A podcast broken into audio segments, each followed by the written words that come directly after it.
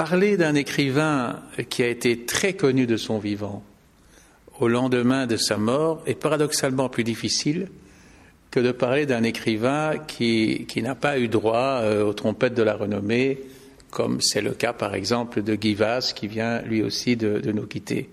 Dans le deuxième cas, on a une œuvre qui n'est pas entachée de sa valeur d'usage. Elle est là, elle est presque intacte et elle a son avenir devant elle.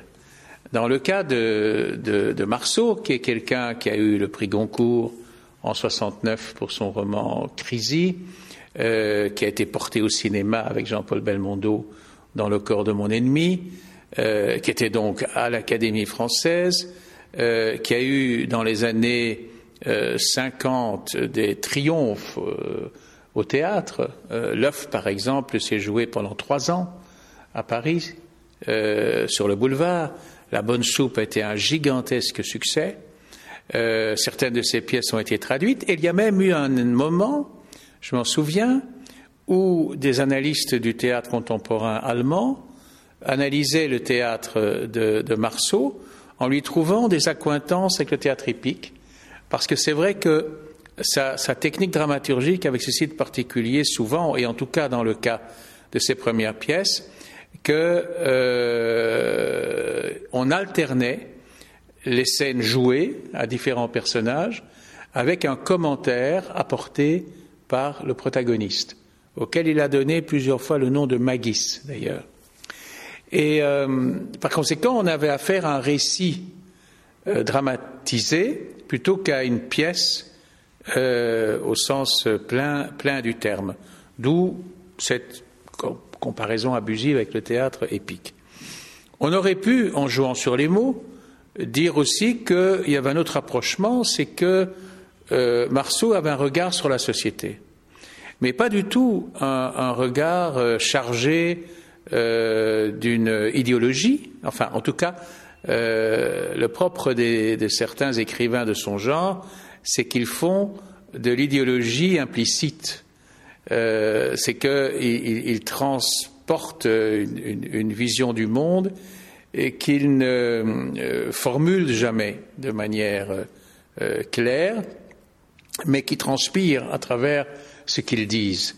Euh, il est évident que, Marceau était un pessimiste et probablement aussi un cynique, euh, quelqu'un qui n'a jamais cru euh, des lendemains qui chantent et, dont l'attitude d'ailleurs dans la vie a été celle de plutôt chercher son, à cultiver son jardin, ce qu'il a fait les vingt dernières années de sa vie dans, dans, sa maison de, de Neuilly d'ailleurs, euh, en quelque sorte aussi dans sa position d'écrivain bien anti, euh, qui avait veillé d'ailleurs à, cette espèce de confort intellectuel, pour employer un, un titre de quelqu'un qu'il aimait sûrement bien, qui était Marcel Aimé. Mais en même temps, c'est un auteur euh, qui mérite une autre lecture, je crois, que la lecture de pur agrément, qu'il procurait par, par son sens de la formule, par son humour, par l'élégance de sa phrase, etc. Mais euh, tout ce plaisir qu'il se prêtait, qu'il se plaisait à procurer à ses lecteurs, euh, dissimule autre chose qui a été bien perçu par quelqu'un qu'on peut considérer comme le meilleur critique qui ait jamais eu en Belgique, qui s'appelait Paul Vendrome. Et Paul Vendrome a consacré à Marceau un excellent livre qui s'appelle Le défi d'un irrégulier, euh, qui est un de ses meilleurs livres, euh, parce que Vendrome a une production assez importante, et il s'est beaucoup attaché à des écrivains, entre guillemets, de droite. Pourquoi? Pas tellement par euh, sympathie, encore que, mais surtout parce que ce qu'il n'aimait pas, c'était que dans le climat intellectuel des années 50-60, il y avait une double domination euh, qu'il voulait contester, qui était celle, au fond, incarnée par la figure de Sartre et par tout le, mouvement existentialiste, la revue des temps modernes, etc., de l'engagement de l'écrivain à tout prix, jusqu'à l'aveuglement quelquefois, comme dans le cas de, Sartre, surtout quand on le compare à Camus. Et puis le formalisme avoué, arrogant, exclusif et finalement très lassant du nouveau roman. Euh, ces, deux, ces deux courants-là, il faut bien l'avouer, ont dominé la vie intellectuelle française pendant des décennies. Et euh, Vendôme, dans le fil des écrivains des Hussards, notamment Jacques Laurent, euh, qui avait écrit un essai euh, mémorable qui s'appelait Paul et Jean-Paul, où il assimilait Jean-Paul Sartre à Paul Bourget, et il n'avait pas totalement tort. Dans les deux cas, on avait affaire à du roman à thèse, quelque part. Et lui, il, se retrouvait bien là-dedans, et il aimait bien prendre la défense de ces gens, en plus en leur prêtant, et pas toujours de manière abusive, un message, disons un propos sur, sur la société qui valait la peine qu'on s'y attarde. Et euh, il l'a fait avec un particulier bonheur euh, à propos de, de Marceau, euh, parce qu'il a écrit aussi sur Déon, il a écrit sur, sur, sur Anouilh, sur Nourricier, etc. Il y a une immense production de, de Vendôme, mais, mais, son livre sur Marceau est un des meilleurs parce qu'il ne pâtit pas par un des défauts qu'avait Vendôme, c'est qu'il avait la plume tellement facile qu'il se lançait dans un livre comme ça euh, au galop. Il écrivait 50 pages éblouissantes et puis après, il terminait le livre comme il pouvait. Et on a souvent des, magnifiques démarrages et, des, fins de livres un peu bâclées chez lui. Euh, mais ce n'est pas toujours le cas, heureusement, et certainement pas dans, le cas de son livre sur Marceau. Et là, il pratique des analyses de certains ouvrages de Marceau, notamment de deux romans qui sont d'une part L'homme du roi et l'autre Crisi, le livre pour lequel il a eu le, le Goncourt. Et sur L'homme du roi, par exemple, il dit ceci. Quel est le plus grand commun dénominateur? Économiquement et socialement, un désordre endémique, les finances en ruine, la monnaie en lambeaux, le chômage généralisé, l'affaissement des vieilles structures, la crise qui s'étend et s'alourdit, l'impuissance des gouvernements à calmer l'incertitude et à vaincre l'anarchie.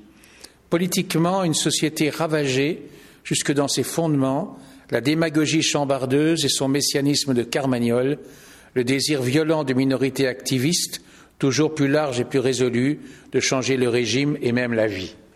Quand on lit ça, qui est un commentaire sur un roman qui a paru dans les années 50, qui a commencé d'être écrit dans les années 30, qui a été poursuivi à un moment donné pendant, pendant la guerre, on a plutôt l'impression d'avoir une description de la société française actuelle.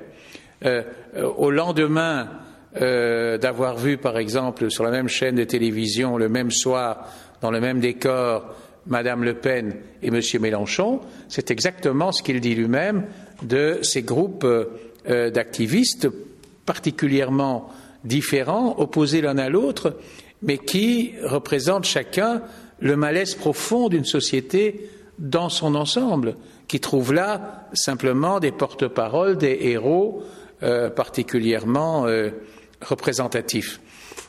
Donc, si Vendôme est amené, à propos d'un livre comme L'homme du roi de, de Marceau, à aller si loin dans la stigmatisation d'une situation, c'est que le livre s'y prête, c'est que le livre y invite. Et il fait le même exercice dans le cas de Crisi, qui lui est un roman de 69, donc juste après 68. C'est un roman de l'ère pompidolienne. C'est le roman où on va mettre en place, d'une époque, on va mettre en place tous les dispositifs qui vont le mieux possible essayer d'empêcher un nouveau 68. Euh, à travers le consumérisme, la, société d'abondance, euh, euh, une trivialité, une vulgarité de plus en plus généralisée. Ben, tout ça est dans le livre de, de Marceau. Donc, est-ce que Marceau serait une sorte de sismographe de l'homme blessé? Parce que je pense que ce qu'a vécu Marceau, son expérience de, de, la trentaine, c'est-à-dire le fait d'avoir été un des écrivains euh, les, plus prometteurs de sa génération en Belgique. Euh, d'ailleurs, tout récemment, Bernard de Fallois a publié un roman inédit qu'il avait écrit dans cette époque-là, qu'il n'avait pas osé euh, sortir immédiatement. Il faisait aussi un très extraordinaire travail comme éditeur à Bruxelles. C'est lui qui a fondé les éditions du Houblon, où il a été le premier à éditer le théâtre de Gelderode, etc. Donc, c'est quelqu'un dont je me souviens qu'il était, à une certaine époque, je parle d'avant, euh, d'avant euh, euh, les années 70, très délicat de parler en Belgique. D'ailleurs, les, théâtres ne le montaient pas. tout au plus avait-on des représentations de spectacles de ces pièces qui étaient des tournées françaises.